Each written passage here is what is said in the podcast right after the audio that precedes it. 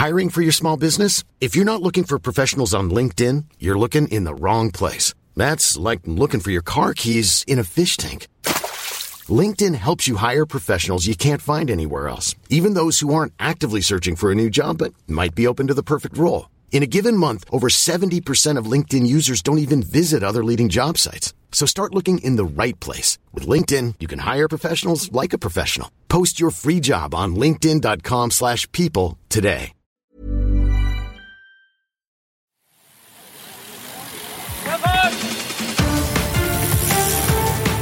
Hier ist die Kompaktkurbel unter den Podcasts.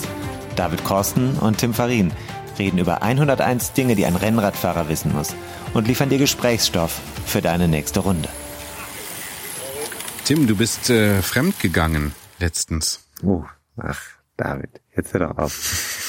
Wir wollen doch einfach nur möglichst viel Content in kürzester möglicher Zeit hier in den Kanal schieben, damit die Leute sagen, boah, das ist, lohnt sich auch dran zu bleiben. Man hört auch mal einfach drei, vier Dinge am Stück. Ja, ja, ja, klar. Nein, das war jetzt natürlich ein Spaß, aber du hast ein Interview geführt, ne? Letztens. Mit wem?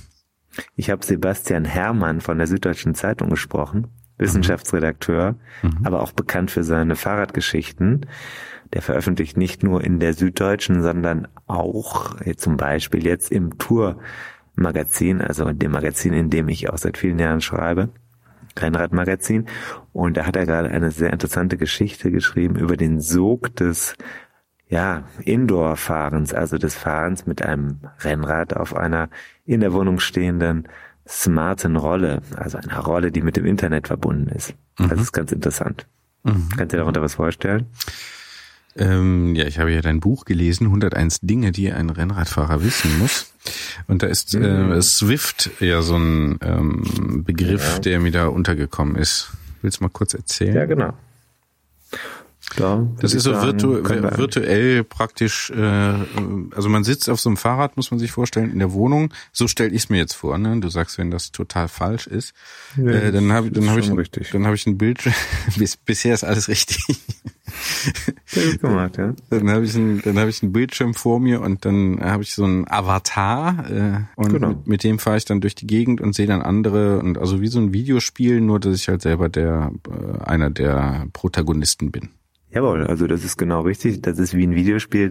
Beim Videospiel früher, kannst du dich noch erinnern, Summer Games oder so, da hast du natürlich mit Klar. dem Knüppel deines Joysticks hin und her gewackelt, ja, Der immer kaputt bis ging, es genau. nicht mehr ging mhm. und äh, hast also insofern körperliche Aktivität in das Spiel gebracht. Und heute ist das natürlich noch eine Stufe härter. Du sitzt tatsächlich auf einem ja, sehr sensorisch ausgefeilten Teil und bringst deine Leistung, Leistung bitte in Watt dann bestimmt, in, in den, ins Internet rein, über die Leitung kommt die in das Rechenzentrum dort und dann wird das umgesetzt in eine grafische Darstellung, aber auch in ein, in ein ähm, Programm, wo du dann plötzlich mit anderen Leuten zusammenfährst, Windschatten fährst, Berge hochfährst, dann wird es ein bisschen schwerer, dann, wenn du ein bisschen schwerer bist, dann wird es dir auch schwerer fallen, hochzukommen, die Kuppe und so. Naja, das ist durchsimuliert. Aber Sebastian und ich haben auch ein bisschen darüber gesprochen, das ist natürlich eine schöne neue Welt, aber es gibt auch so, ja, gewisse Defizite, sagen wir mal, beim Thema Computerspiel. Da ist der Sebastian Hermann durchaus der Meinung, dass man da ein bisschen mehr rauskitzeln könnte aus sowas wie Swift. Mhm. Gut, dann hören wir uns das mal an, ne? Fahren wir ab Wenn die du Nummer. Zeit hast. Ja. Dann ja. bringen wir das jetzt. Ja, fahren wir mal ab. Hau raus.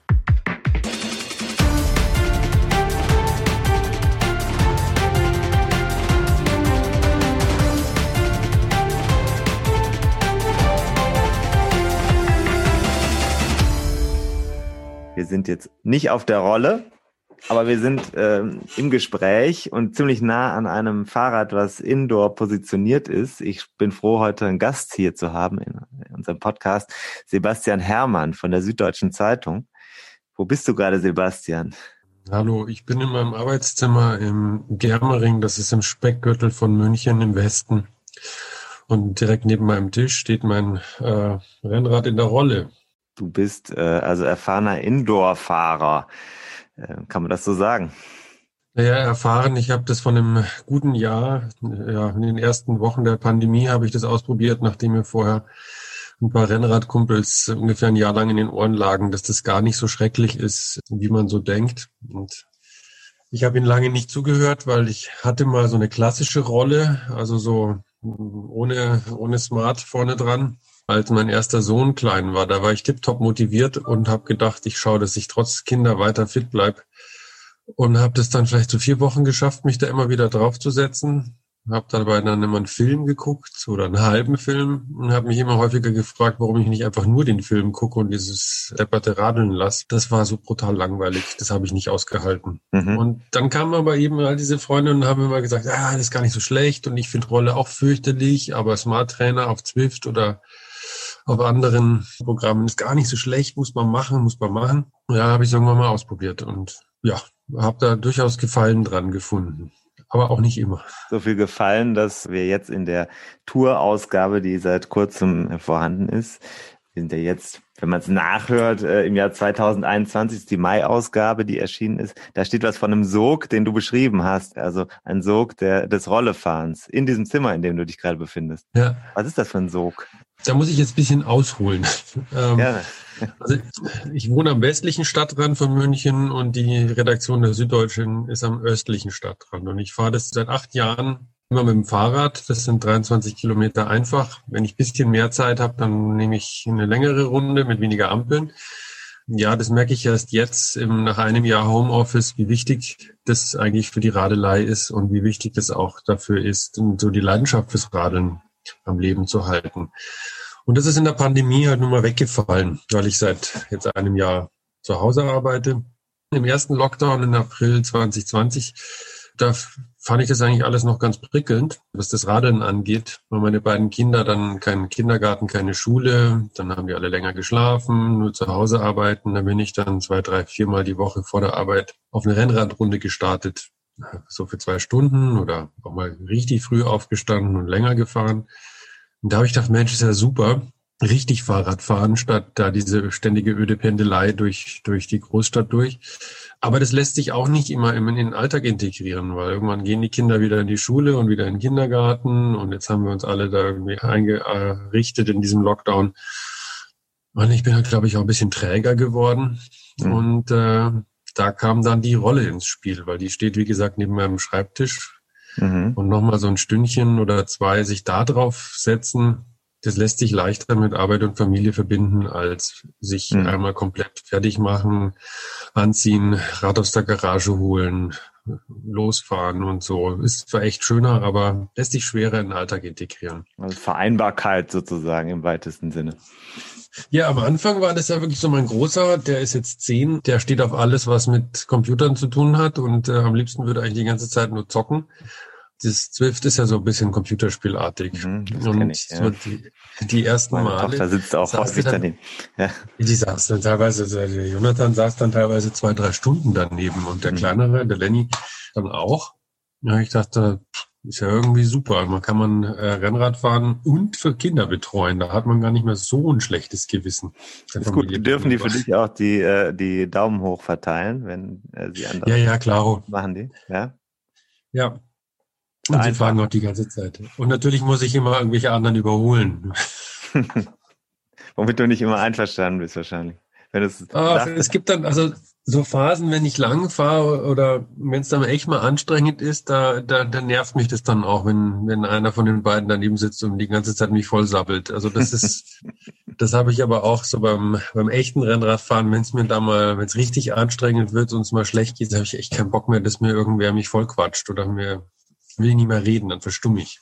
Okay. Ja, also das heißt, dieser, diese Vereinbarkeit, das, das lässt sich integrieren. Das war der, soll man sagen, die, die Bühne und dann ist aber mehr passiert. Naja, äh, dann probiert man sich da halt mal so durch, also da, äh, mit von zusammengefahren und dann über WhatsApp Videotelefonie dabei gemacht mal so ein bisschen diese ganzen Welten erkundet, Trainings ausprobiert. Einmal bin ich ein Rennen gefahren, da lag ich aber käsebleich auf dem Boden und habe überlegt, dass ich kein Rennen mehr fahren will. Mhm. was war das für ein Rennen? Kriterium oder was? Nee, äh, was weiß ich gar nicht mehr. Das ist jetzt, das war letztes Jahr im, im Frühjahr irgendwann. Mhm. Ich weiß noch, dass es ziemlich kurz war in Yorkshire. Okay. Und es waren, glaube ich, nur 17, 18 Kilometer, aber halt 17, 18 Kilometer an der Kurzgrenze und ich war auch gar nicht gut. Ja. Und ich glaube, ähm, ich bin ja jetzt auch schon ein bisschen ein alter Sack und ich kann, ich werde nicht mehr schneller, aber ich kann ganz einigermaßen lang fahren. Und mhm. das habe ich dann halt auf der Rolle auch mal ausprobiert. Angefixt von zwei Radelkumpels, dem Markus und dem Falk. Der Markus ist einmal an einem Abend viermal hintereinander Alp de Zwift hochgefahren da habe ich ihm dann lange Vorträge gehalten, ob er denn vollkommen wahnsinnig ist. Und der Falk fährt in so einem, in so einem Club über Zwift jeden, fast jeden Sonntag 200 Kilometer. Mhm. Da habe ich den auch ausgiebig für verrückt erklärt und dann irgendwann jetzt so im, im Winter, als mir dann auch ein bisschen Fahrt wurde, habe ich das dann halt auch mal ausprobiert. Mhm. Du bist also eingestiegen und in den Windstaaten äh, eingestiegen, bist aber nicht vorne weggefahren, 200 Kilometer, oder? Nee, ich bin in einer Gruppe gefahren. Also soll man sagen, ich bin im Winter auch viel draußen gefahren, also mhm. immer wenn das ging, auch gern mit dem Gravelbike durch verschneite Wälder. Mhm. Aber dann kam ja so im Januar, Ende Januar bis Ende Februar wirklich so eine Phase, wo es einfach nur kreiselig ja. war, das Wetter nass und matschig. Und da habe ich das dann mal gemacht. Ich habe früher viel in, in, in Bands gespielt und da braucht man auch mal einen Auftritt, damit mhm. das Geschrammel im Übungsraum irgendwie ein bisschen Drive hat und dass man da nicht nur Bier trinkt und irgendwie mhm. Unsinn quatscht. Und so geht's mir mit dem Radeln auch ein bisschen so. Also es braucht finden so ein, zwei, drei Höhepunkte pro Jahr, die dem Ganzen so ein bisschen Richtung geben und auf die man sich freut. Und das fehlt halt gerade in der Pandemie und ja. das lange Fahren auf der Rolle ist jetzt kein Ersatz dafür, aber so im weiteren Sinne es muss halt mal irgendwie ein bisschen knallen. Also so hin und wieder muss es mal ein bisschen knallen. Das hast du ja äh, in der Geschichte in Tour auch eindrücklich beschrieben, dass das schon herausragt als Ereignis, diese 200er Runde, dass das etwas ist, was dir ja hängen, was hängen bleibt. Das ist ja schon sehr interessant, dass du so etwas, was letztlich ja eine Verbindung aus virtuellem Sport und irgendwie im Alltag möglich ist, trotzdem so was Besonderes werden kann oder so eine sportliche etwas, auf das man stolz ist, in das man eintauchen kann. Das ist ja ein ganz interessanter Mechanismus, ja. der da einsetzt. Ja, aber es ist ein anderer. Also ich weiß ja nicht, ob Stolz das richtige Wort dann da dafür ist. Also sowas wie einen klassischen Radmarathon fahren, das ist ein anderer Stolz als mhm. so hier diese virtuellen Kilometer zu kurbeln. Da ist dann zumindest für mich auch schon mehr so das Absurde auch so ein bisschen dabei. Es bleibt halt irgendwie schräg, oder? Man sitzt da ein paar Stunden auf seiner Kiste. Ich darf ja jetzt äh, verraten, dass ich das vor zwei Tagen selber auch gemacht habe.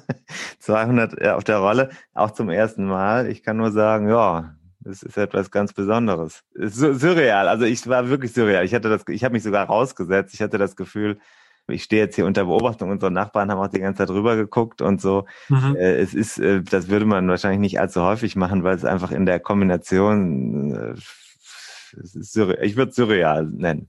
Ja, schon.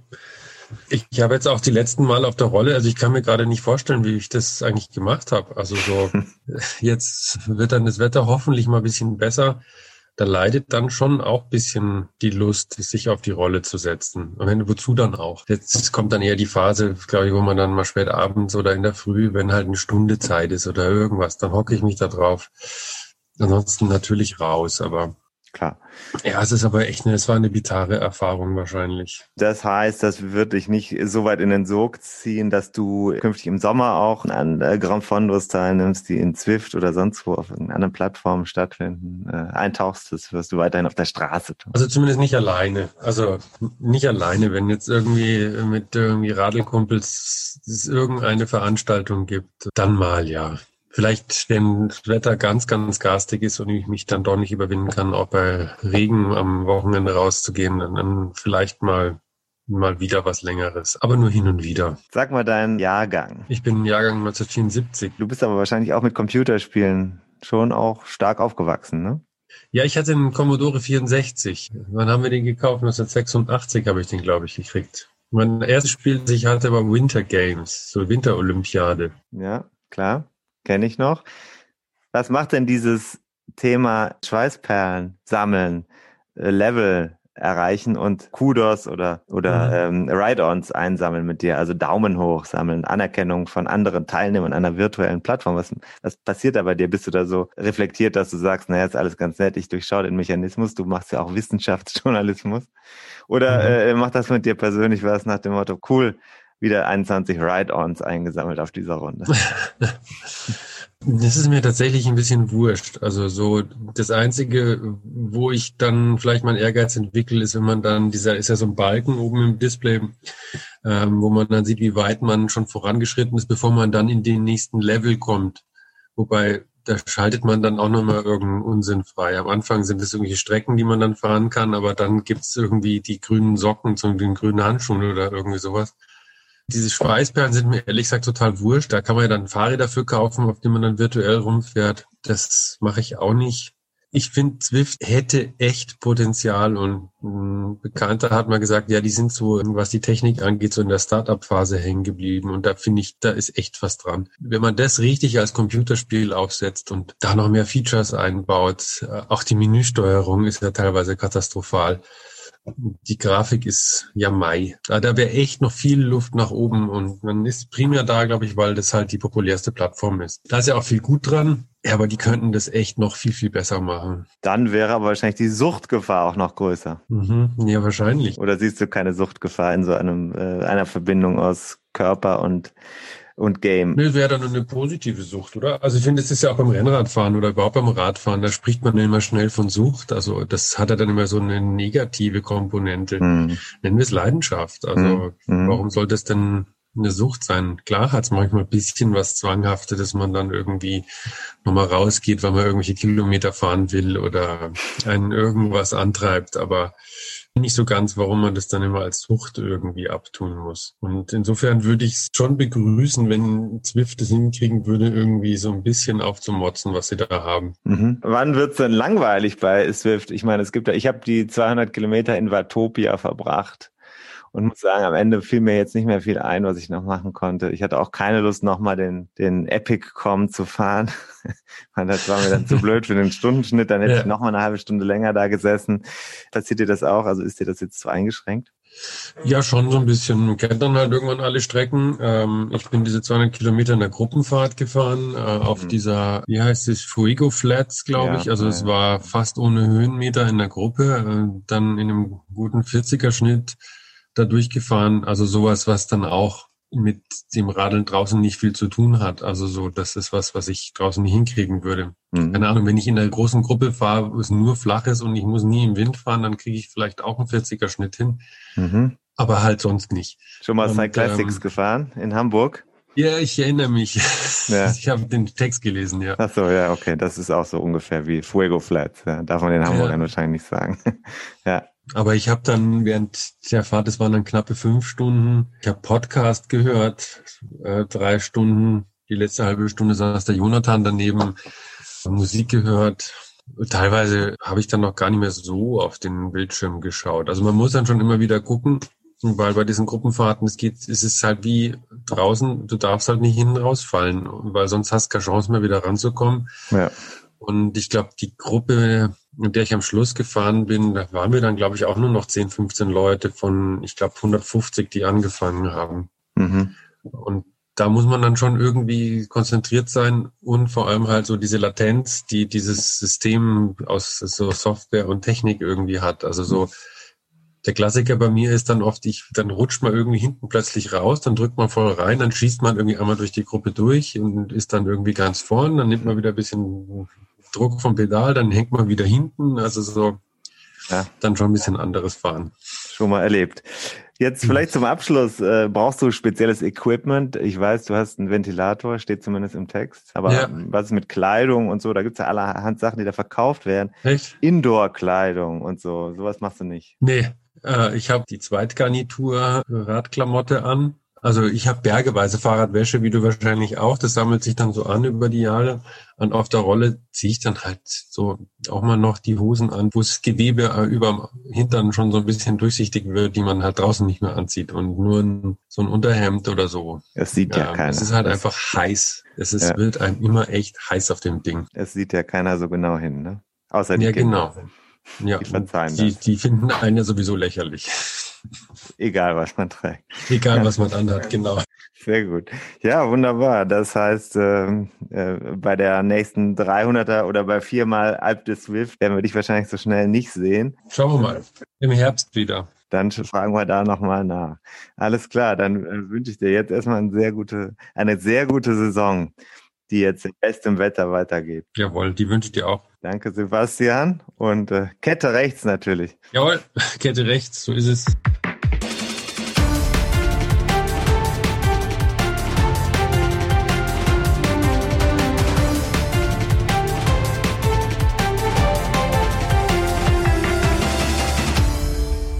Ja, so Tim Heiß ist dem Kollegen und die Kinder finden es auch eher, eher witzig, wie er da in der Wohnung Wie sitzt. klingt das für dich, David? Wie klingt das für dich? Du meinst, ob das attraktiv ist? Kannst du dir das auch vorstellen, so zu Hause im Leikra, im Arbeitszimmer zwischen deinen ja, zwischen dem kommunistischen Manifest und irgendwelchen psychologischen Standardwerken, vielleicht sogar Geschichtswerken, du hast ja Histor äh, bist ja Historiker, ähm, um das hier mal einzufließen zu lassen, kannst du dir vorstellen, dazwischen zu sitzen und da so richtig reinzuhauen, eine Stunde oder zwei oder drei oder vier. Mm, nee. Bis also. dir der Schweiß überall runterfließt mm -mm. und deine Kinder dich auslachen. Nee, nee, nee. Mm -mm. Nee, äh, also das Arbeitszimmer ist ja äh, nicht in der Wohnung. Das ist ja schon mal ganz gut, aber hier kann ich okay. machen, was ich will. Hier könnte ich das sogar machen. Aber ähm, nee, also das kann ich mir nicht vorstellen. Ich habe dann irgendwie Besseres zu tun. Ich würde eher dann die Bücher nehmen und den Kindern irgendwie was draus vorlesen und dann rennen die weg und dann. Äh ich habe nicht, ich habe das Gefühl, du hast immer noch nicht begriffen, worum es in diesem Podcast geht. Wir wollen die Menschen davon überzeugen, dass sie das Buch kaufen und dann wiederum sich auf alle, äh, sagen wir mal, speziellen Dinge des Rennradfahrens vorzubereiten. Das ist unser Job hier. Das Wir wollen jetzt hier nicht zum kritischen Materialismus aufrufen. das ist vielleicht dein, das ist vielleicht dein äh, Job. Doch und, jetzt. Aber es kann, kann ja gut sein, dass ich hier der äh, hartnäckigste ähm, Kunde bin, den du überzeugen musst. mhm. Übrigens, da habe ich noch jemand anders gesprochen kürzlich. Ich weiß das eigentlich schon. Das deutetest du an.